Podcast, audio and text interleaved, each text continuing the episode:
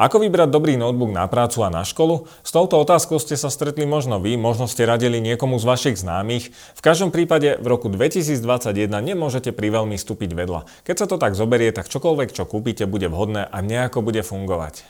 Ja viem, tento prístup asi nebude úplne to práve orechové, no a práve preto sa pozeráte na toto video. V tomto videu by sme sa mohli pozrieť na to, ako vlastne notebook vyberať.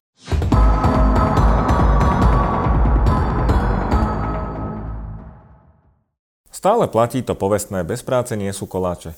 Oh, pardon, to bude asi iné porekadlo, teda v tomto prípade platí, že za viac peňazí viac muziky. Ale už keď sme pri tej hudbe, ak sa chcete vyznať vo svete sluchadiel, odporúčam vás na video, ktoré vám s výberom správnych sluchadiel môže pomôcť a nájdete ho na našom kanáli. No, a ako to bude práve v tom vašom prípade? Hľadáte veľký notebook, ktorý bude prevažne doma na stole v obývačke a bude taká univerzálna vec na vzdelanie, prácu a zábavu vašich detí, tak tu by som jednoznačne odporúčal 15,6 alebo 17,3 palcový model. Hoci takto veľkých notebookov tu bolo vždy menej a musím uznať, toto už je poriadny kúsok.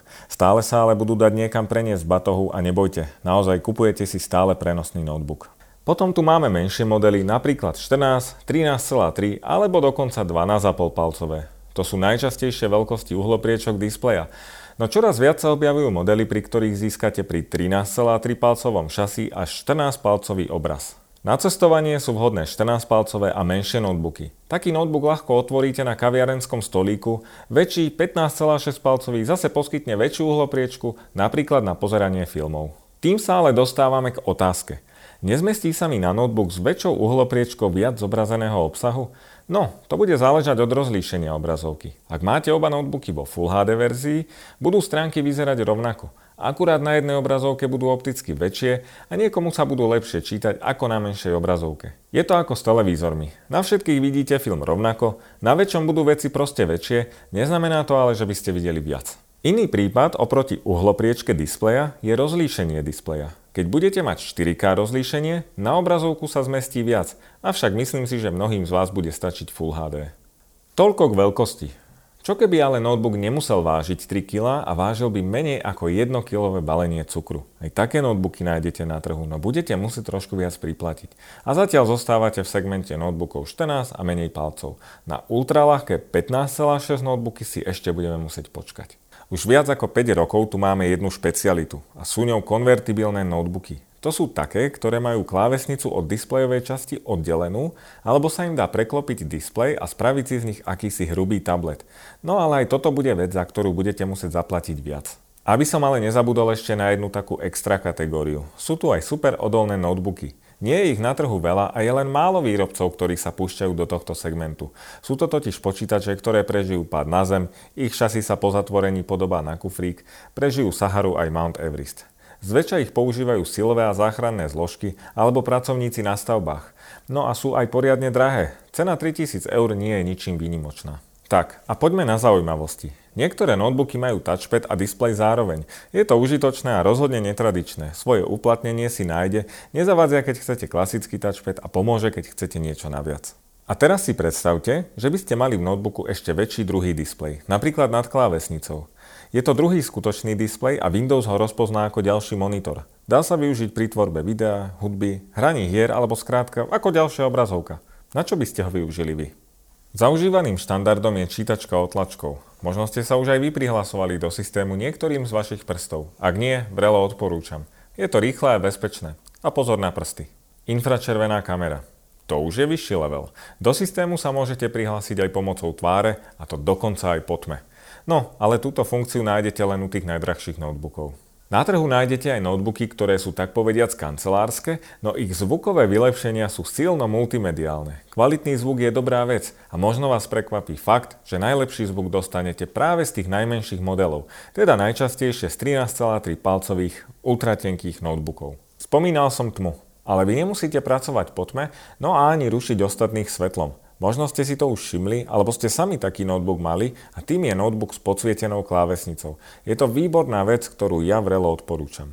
Možno ste už zaregistrovali, že nie všetky notebooky vyzerajú rovnako.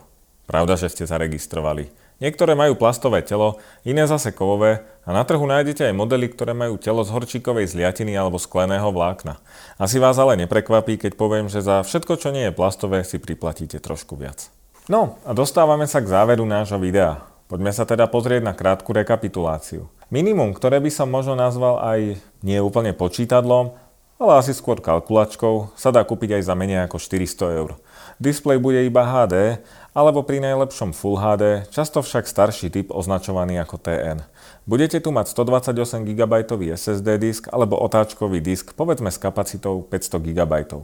Bude to však počítač na bežný internet, nejaké to všeobecné prezeranie webu, pozeranie filmov, Word alebo napríklad Excel. Viac od tohto počítača neočakávajte. Zlatá stredná cesta, alebo inak povedané stredná trieda, alebo inak povedané notebooky od 500 do 800 eur sú už o čosi lepšie. Zahráte sa na nich hry, môžete robiť na nich aj náročnejšiu kancelárskú prácu a zároveň dostanete aj špičkové technológie. Napríklad vylepšený zvuk, čítačku otlačkou prstov a do takýchto počítačov sa budete môcť prihlásiť aj vašou tvárou. Počítače v tejto cenovej kategórii sa budú líšiť kus od kusu. To je úplne samozrejme. Ale spolahnúť sa môžete na to, že tu budete mať napríklad poriadny SSD disk, častokrát s kapacitou 512 GB. Samozrejmosťou bude rýchly procesor, no a v niektorých prípadoch aj lepšia grafická karta. To keby ste náhodou chceli kancelársky počítač, ale sem tam si radi zahráte aj nejakú tú hru. No a tým, že toto už je stredná trieda a je to niečo lepšie ako takéto základné minimum, tak tu nájdete aj pokročilé technológie, napríklad vylepšená audiosúprava, prihlasovanie tvárov, no a samozrejmosťou býva čítačka otlačkou prstov. A čo najvyššia trieda? Ako ju nazveme? Budú to najlepšie modely? Alebo najdrahšie notebooky?